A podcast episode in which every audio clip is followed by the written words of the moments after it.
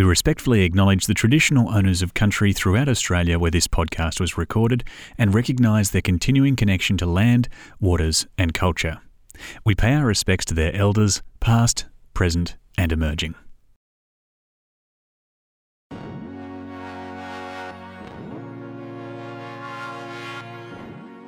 Hi, I'm Daniel Moore, and you're listening to a Hearing Architecture mini episode.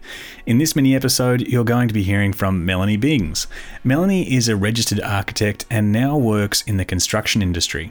She is currently the digital engineering manager as part of the Evolve Bayswater Alliance team, working on the Bayswater train station in Western Australia. Here's EmAGN Committee member Jess Beaver speaking with Melanie about her experience working in digital engineering and how her training in architecture brought her into the world of urban infrastructure. Uh, thanks again, Mel, for being part of the um, Hearing Architecture podcast. So, really interesting, I guess, pathway taken to get to the point that you've registered and then moved into the construction side. So, could you give us a little overview of I guess that trajectory of what's led you to uh, I guess here today, including like your work practices or any other involvement you've had over over that course? Yeah, sure. I guess my first few years at uh, Hames Sharley while I was studying gave me a good insight into architectural practices. I was always really curious about the digital ways of doing things, so I got my teeth stuck into Revit pretty early and helped out with room data sheet databases and doc control, um, a lot more of the geeky side of architecture. And that kind of gave me the door into uh, working on the Children's Hospital, where I started working for the architects, but then also uh, moved over to work for the head contractor, who was John Holland at the time. And wasn't too long before uh, room data sheets and Revit turned into BIM for John Holland. And from there, I jumped onto the Perth Stadium and started working for Multiplex, who I helped through uh, all their BIM deliverables on the Perth Stadium project, and then started in design management on the Karrinyup Shopping Centre.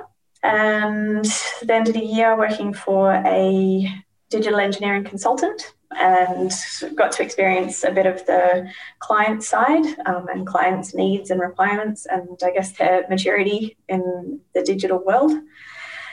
And then decided I preferred the head contractor team, and I'm obviously now working back in that world, but uh, with the added I guess, interest level of being in infrastructure, which is the first time ever for me. So it's quite interesting comparing the normal building construction processes and procedures and roles on projects with infrastructure. Yeah, that sounds, yeah, really interesting. I think it's such a shifting dynamic. And I think we've seen it here in the past two years in our office grow incredibly from nothing. Like it was CAD only. And I guess a lot of people don't know what is out there. And it's like people have always known Vectorworks or um, AutoCAD, and so now they kind of go, well, what else is out there to take into the BIM world? Yeah. What's There's a lot of the best. yeah, a lot of tools that are continually coming out, and mm. trying to get an understanding of which ones to use and which ones to invest the training time into um, is always pretty big decisions. So, yeah, um, it's definitely evolved a lot over the last few years, but the last two years, I reckon, is the first time that I've actually known a more positive or seen a more positive uh, spin on it where people are actually a little bit excited about it and really starting to integrate it into their companies.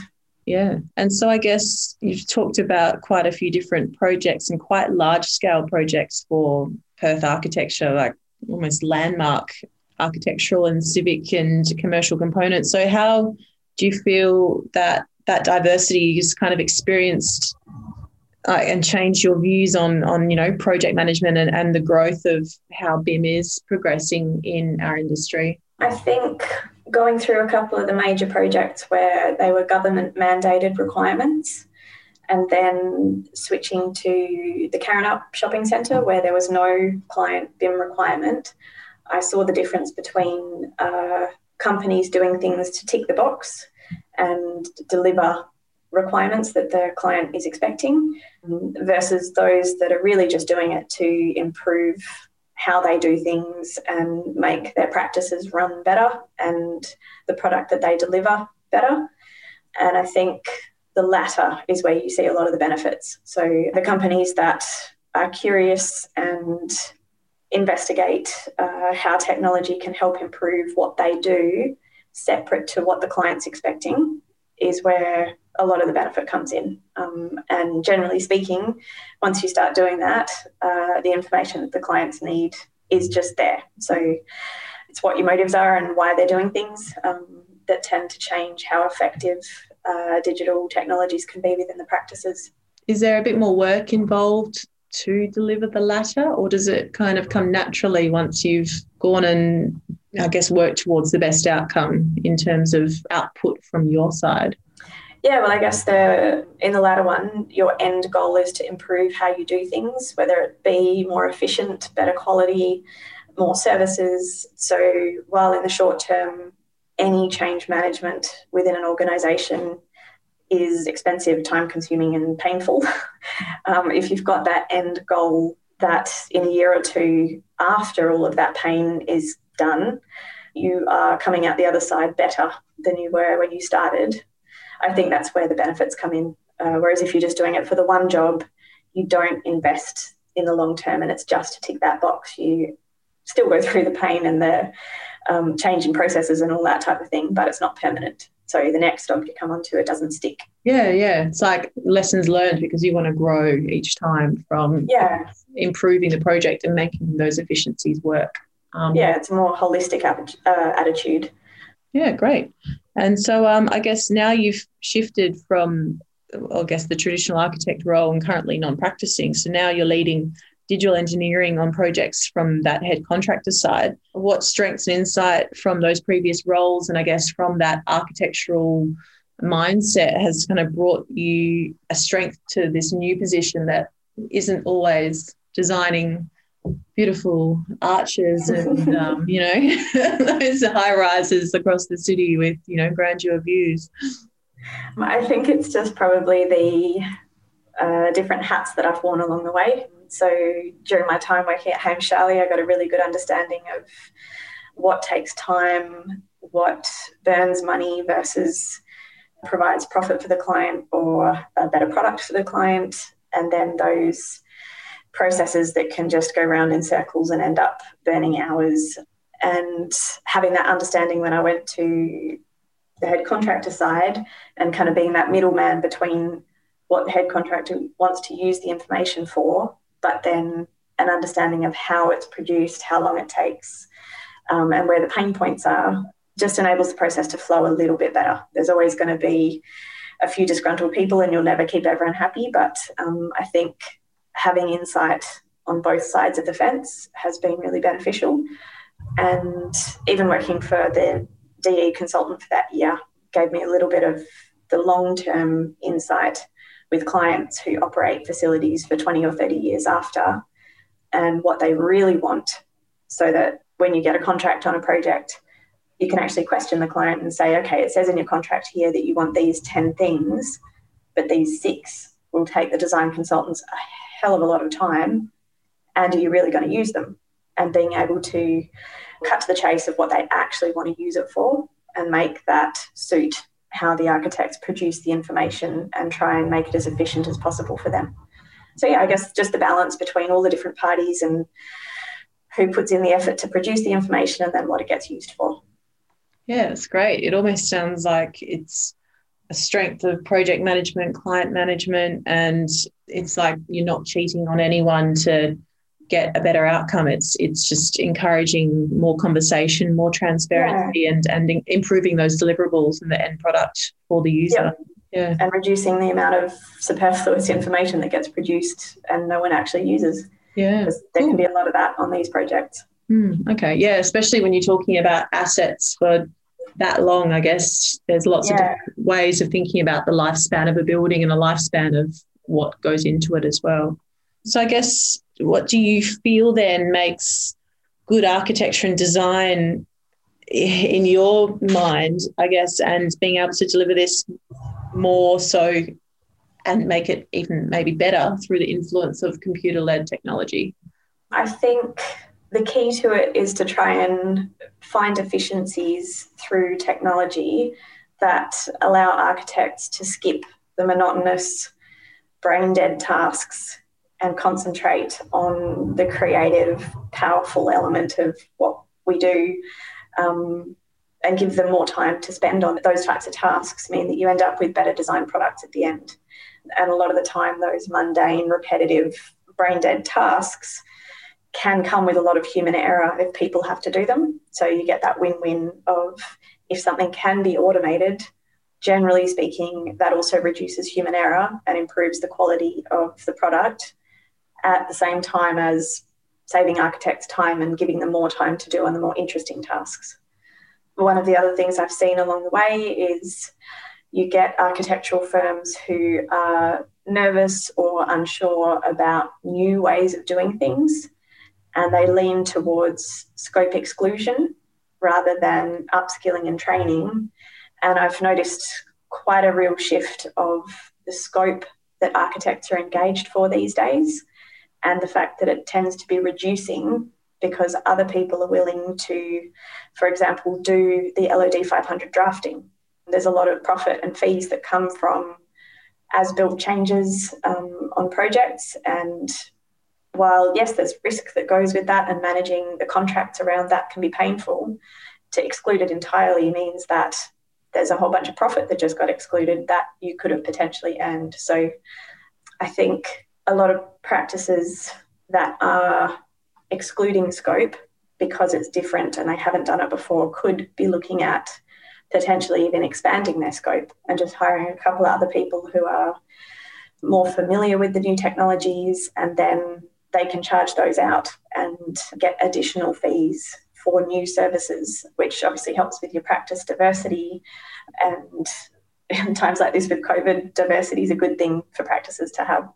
Yeah, I think you're exactly right. It's an industry that needs to be nimble and dynamic and to be able to adapt and change to the times, whether it's a, you know a pandemic like COVID, whether it's a downturn or an upturn in, in work and the demand from particular clients or develop uh, development in the city. So um, I think yeah, it's interesting. I think when you say that people, yeah, they have this fear of Mm, or maybe failure or, or liability. So they prefer the exclusion over the inclusion and and take the learning curve. So um, I think it sounds like it's a specialist culture that needs to just have more information and transparency and education around those elements. Even knowledge sharing between practices is getting more important than ever. Previously, it was kind of the culture where architectural practices hold close to them the IP that they had to set themselves apart from other architectural practices. But I think in this day and age, it's more important that we can knowledge share between different practices and help each other learn as quick as possible and keep up to speed with uh, what's out there so that we're not wasting our time as a profession. Yeah, agree. It's you know there's a there is still a nature of competitiveness in, in, in an industry, but it needs to be an industry that grows together and can yeah. up. Yeah, awesome. Um, and so, I guess um, in terms of computer led technology and what you've seen to date, are there any constraints and opportunity or, or opportunities that exist in, in Perth and WA which are more present than elsewhere in Australia? Yeah, I think WA has definitely taken a slightly different path to the other states. The government, around the time of the Children's Hospital and the stadium, put a lot of effort into mandating requirements on projects, which kick-started the digital world in WA. But then I think other states like New South Wales and Victoria have put more time and effort into their internal systems and processes and requirements in the last couple of years that have enabled a clearer structure for projects and deliverables, which I think is probably a better way of doing things rather than just here's some requirements uh, on some projects and see what the industry comes back with. Mm. Um, so, yeah, from my opinion, I think other states are doing more in regard to government standards, which does then filter down. But within practices, I don't think there's a heap of differences between how many practices are using technology in Brisbane versus here.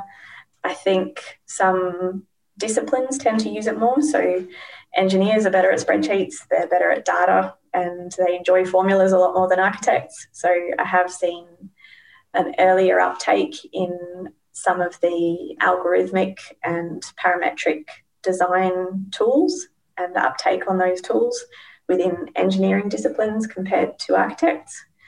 But again, that's if you go to New South Wales, it's a similar take to the firms that you see over here. And after COVID, a lot of conferences available over East are now available online, and a lot more of the communication interstate happens. So, yeah, I don't think there's a huge difference in what's available. I think the main difference is just in government structure and how that filters down and affects the industry. Yeah, I think it's really interesting, especially if there's a differentiation in between state with, I guess, the government's mandate or legislation, or whether it's policy or preference, and um, how much government-led design is happening in those states as well, based on you know so many yeah. different factors.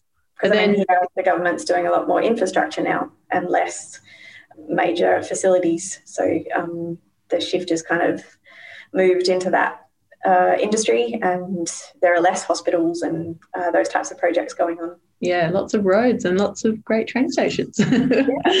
yeah. Um, yeah, it's interesting.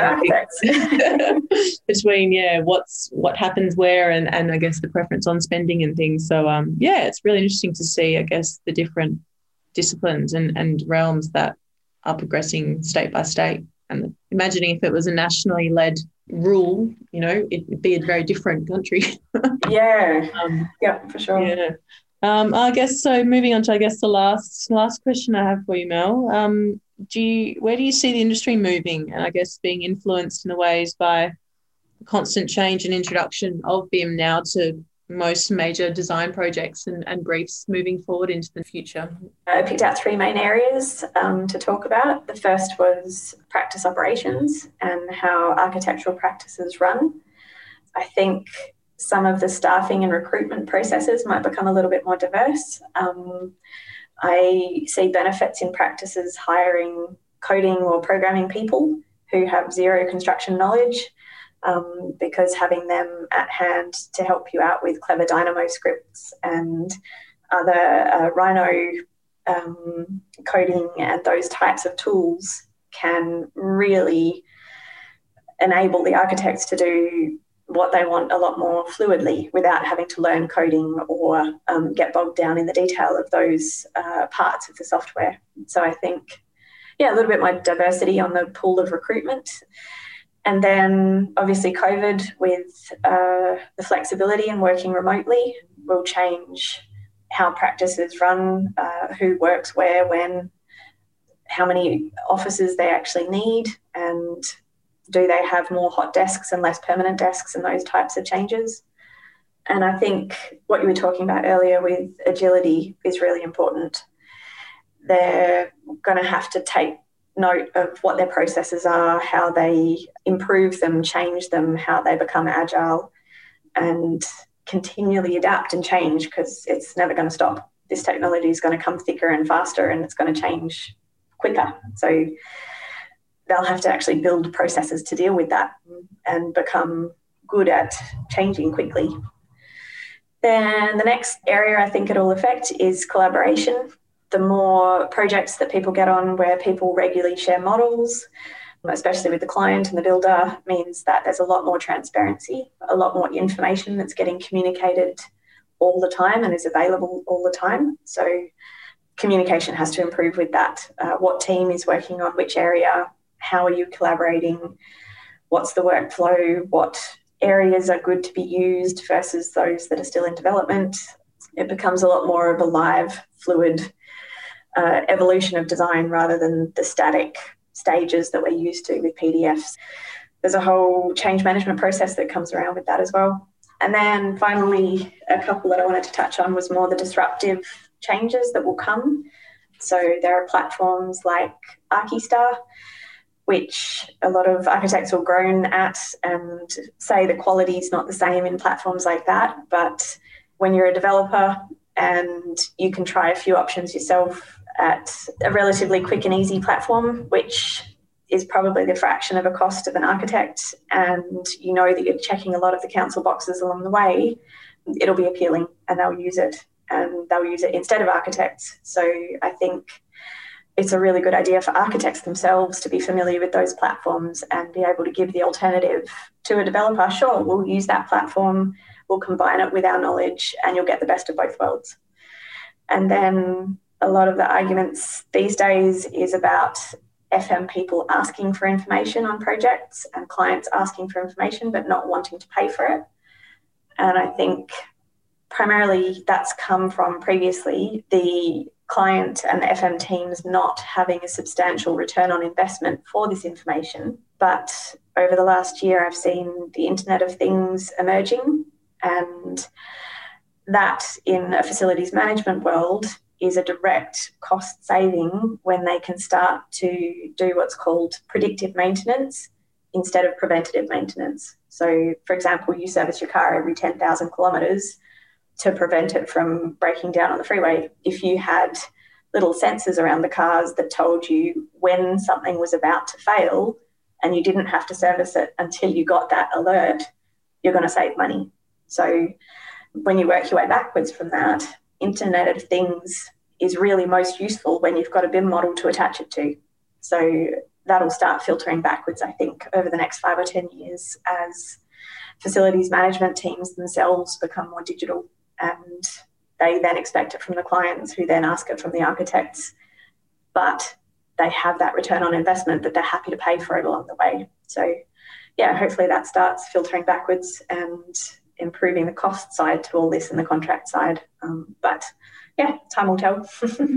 yeah, that's so interesting. I think there's just so many different parties now and and people coming together to to see these things coming into action, especially when you talk about like um, facilities management and things like that. It's just so many yeah. different stakeholders and parties that rely on such detailed and correct information to see these buildings come to life. It's not a yeah, get to the finish line, like cut the ribbon and you're done. It's yeah it's thinking about all those things. And I think imagine for, like FM like going and having access to the BIM model once the job's complete, and then still tinkering with that as time progresses to then. Yeah adjust to suit. Yeah.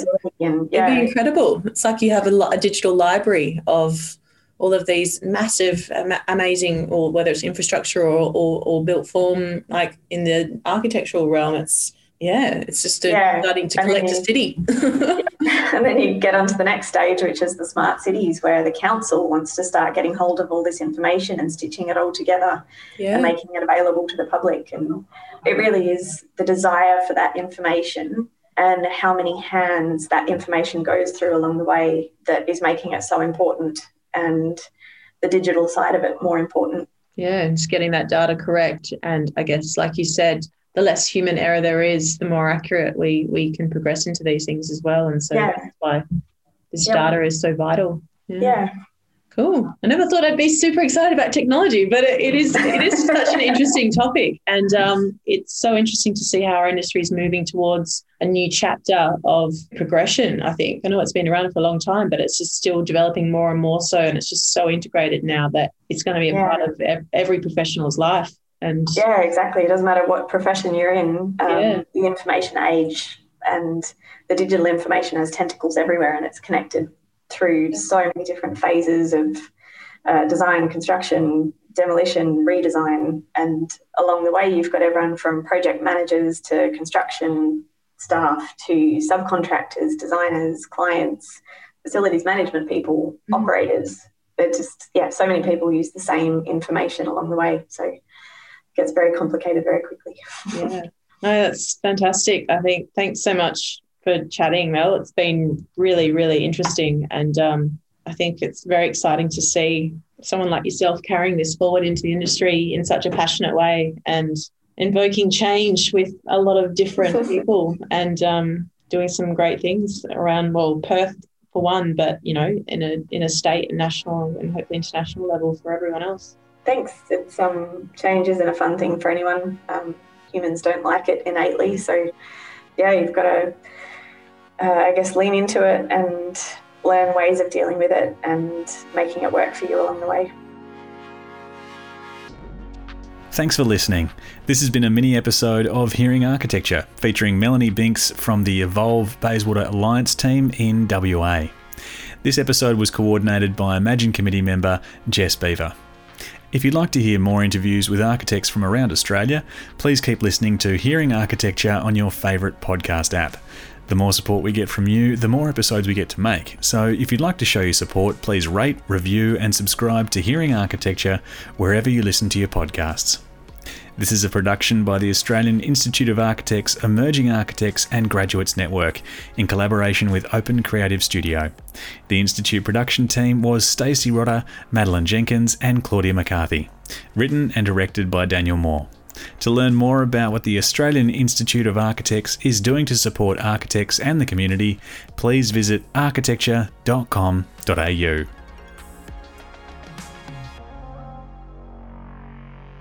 This content is brought to you by the Australian Institute of Architects, Emerging Architects and Graduates Network in collaboration with Open Creative Studio. This content does not take into account specific circumstances and should not be relied on in that way. This content does not constitute legal, financial, insurance, or other types of advice. You should seek independent verification of advice before relying on this content in circumstances where loss or damage may result. The Institute endeavours to publish content that is accurate at the time it is published, but does not accept responsibility for content that may or will become inaccurate over time.